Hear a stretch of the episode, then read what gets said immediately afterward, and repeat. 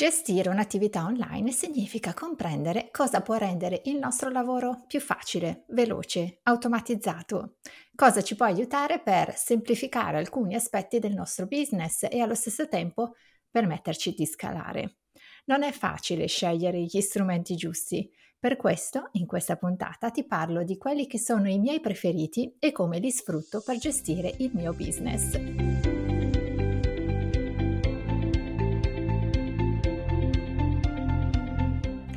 Benvenuta a una nuova puntata di Pensa come una boss, il podcast che ispira e supporta le imprenditrici digitali nel loro percorso online. Io sono Francesca Sparaco, online business expert e fondatrice di Sparky Lab, l'agenzia digital. Con i miei corsi e le consulenze accompagno imprenditrici, freelance e creative a ottenere il massimo dal loro business online quando per massimo intendo sia una migliore profittabilità, ma anche un migliore equilibrio tra vita e lavoro. Ogni martedì una nuova puntata per supportarti nella crescita del tuo business. Cara boss, oggi parliamo di qualcosa che so desta sempre molto interesse perché riguarda tutto ciò che possiamo utilizzare per alleggerire, migliorare, automatizzare il nostro business. Ma anche cosa scegliere, perché ci sono tanti strumenti là fuori ed è facile perdersi nella moltitudine di informazioni e performance e fasce di prezzo. Scegliere il sistema di strumenti che sostiene il nostro business è fondamentale.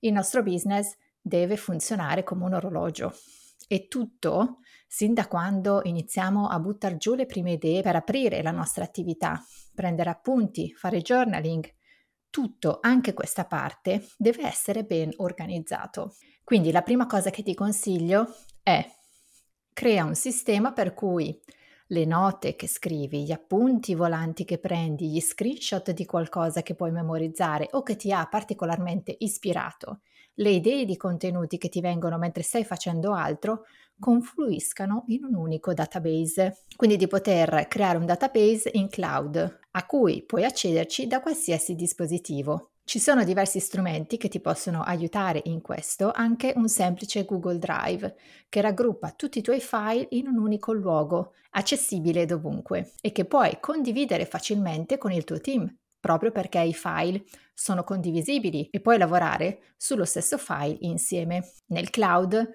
puoi organizzare i tuoi contenuti, puoi creare diverse cartelle che riguardano i prodotti, i processi, i planner della tua attività e con Excel in formato appunto Google si possono fare davvero magie. Anche se io per questo trovo che Notion sia uno step avanti Puoi creare una specie di Wikipedia del tuo business, a cui tutti i collaboratori possono accedere per trovare le informazioni che gli servono, appunto le deadlines, la programmazione dei post, i processi che devono seguire, le checklist che tu inserisci per portare avanti un progetto, la gestione dei clienti, la consegna dei progetti, veramente puoi fare tantissime cose. Poi non possiamo non parlare della tua casa online, dove decidi di ospitare il tuo business può fare tanto la differenza perché ci sono piattaforme che sono l'ideale per flessibilità e scalabilità del tuo business, ma anche hanno bisogno di una certa dose di capacità. Non dico che devi essere una tech nerd come me, ma comunque un po' devi essere smanettona.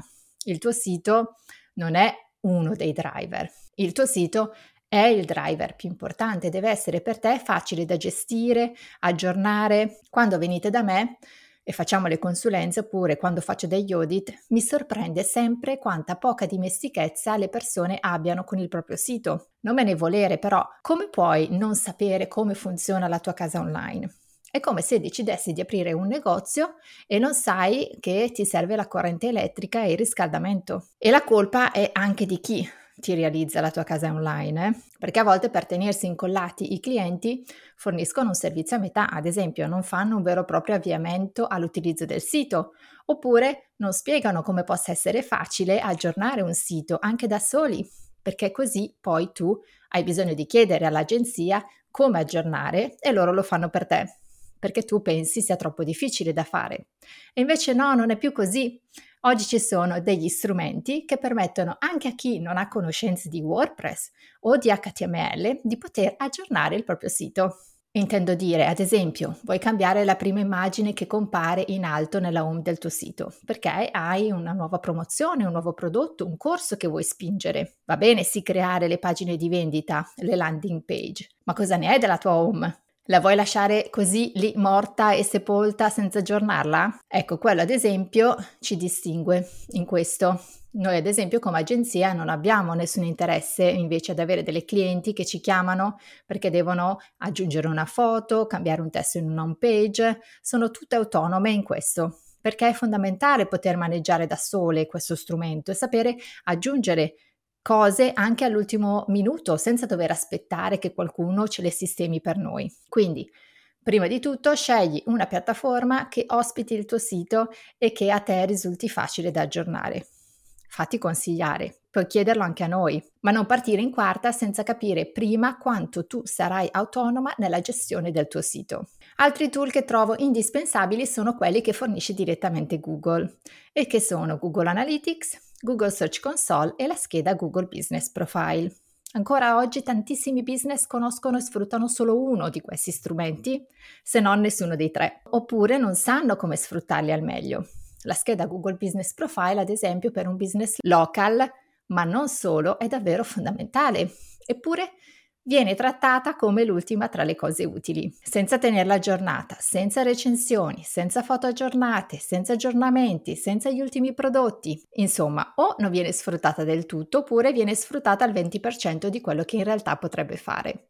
E lo stesso vale per Google Analytics, per sapere leggere i dati del tuo sito e sapere da dove ti arriva il traffico, quanti ti arrivano da Instagram, quanti ti arrivano da Google, quanti ti arrivano dalla newsletter, oppure quanti ti arrivano dal podcast e Google Search Console per sapere come ci arrivano le persone sul tuo sito, quindi quali parole chiave hanno digitato nel web per trovare il tuo sito. E sì, anche questo è gratuito. Ti linko nelle risorse tutto qui sotto, anche tutti i SEO tool, gli strumenti SEO che ti consiglio nelle note a questo episodio. Altro elemento che riguarda la visibilità del tuo business è il contenuto, quindi tutti i contenuti che pubblichi là fuori sui tuoi canali, come li organizzi, come li programmi.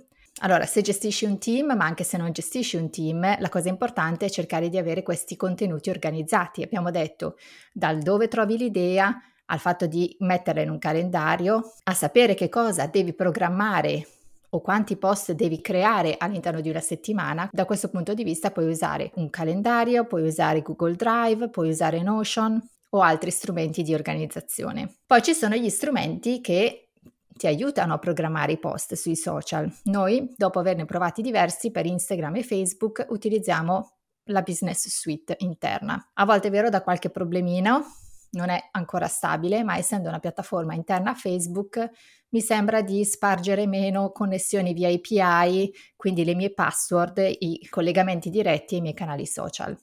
E lo so che ci sono app sicure per fare questo e non ti sto dicendo di non usarle, anzi, ma per quel che mi riguarda preferisco da questo punto di vista ridurre allo stretto necessario. E visto che il team programma i caroselli senza problemi, post del podcast e anche i reel senza problemi, in realtà non ci serve altro.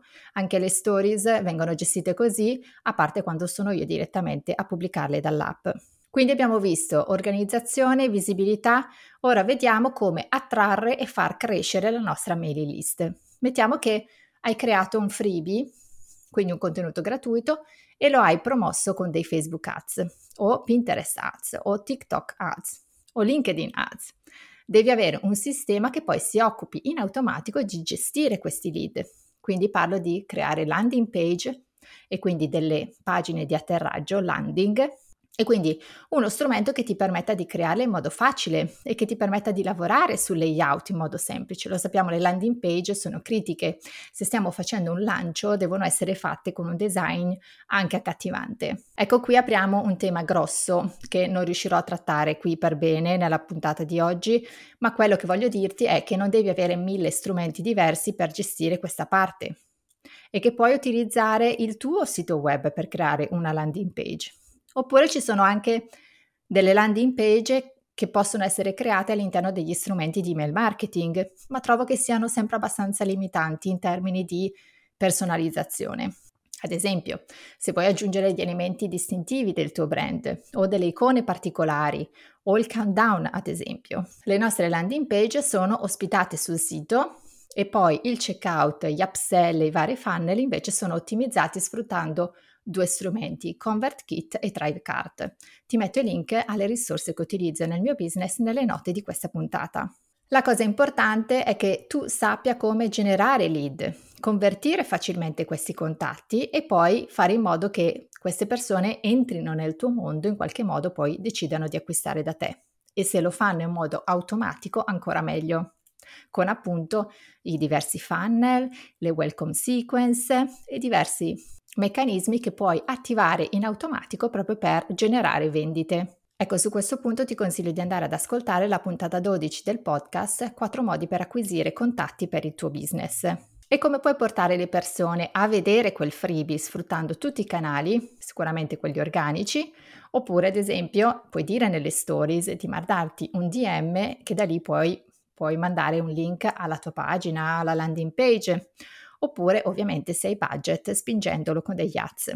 Il mio consiglio è di cercare comunque di non avere troppi strumenti che gestiscono questa parte o che comunque questi strumenti comunichino in modo veloce e automatico perché hanno integrati tra di loro dei sistemi per cui tutti questi strumenti si parlino insieme senza bisogno che tu debba chiedere a qualcuno di installare un codice all'interno di una pagina per fare in modo che poi a catena succedano tutta una serie di azioni non solo da un punto di vista organizzativo, certo, ma anche da un punto di vista ovviamente di dindini, di soldi. Ecco, quindi se mi stai ascoltando, quello che dovresti chiederti è quali sono gli strumenti con cui lancio i miei prodotti e servizi, come li promuovo, come rendo la mia offerta visibile, come sfrutto le tecniche di vendita online per aumentare, per aumentare questo flusso di lead e possibili clienti all'interno del mio mondo? E soprattutto come puoi rendere questo processo semplice automatizzato una volta che è stato creato. Per me, ad esempio, questo è fondamentale. Come posso gestire questa parte di lead generation in modo automatico senza che debba occuparmene in prima persona?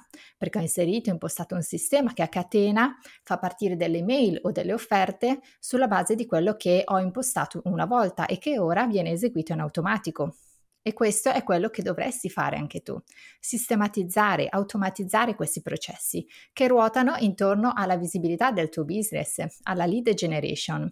E quindi come acquisisci, nutrisci, fai in modo che da lead si trasformino in clienti, quindi la parte di vendita. E in questo mi ha aiutato tantissimo, ad esempio, gestire tutti questi potenziali lead con uno strumento di CRM che mi aiuta a tenere traccia di chi ha fatto ad esempio una discovery call, poi ha convertito e quello che non ha convertito riceve un'offerta doc e quello che non ha convertito poi viene inserito all'interno del sistema e ci sono già dei processi automatici per cui eh, riceve ad esempio un questionario, deve compilare un form per l'onboarding, riceve dei remind in automatico, di modo che anche questa parte venga totalmente automatizzata. E questa parte, che è il quarto punto, quindi abbiamo parlato di, e anche questa parte direi che è il quarto, giusto? Quindi abbiamo detto visibilità, lead generation, la parte di vendita e poi c'è la parte che riguarda proprio il deliverables, cioè la consegna,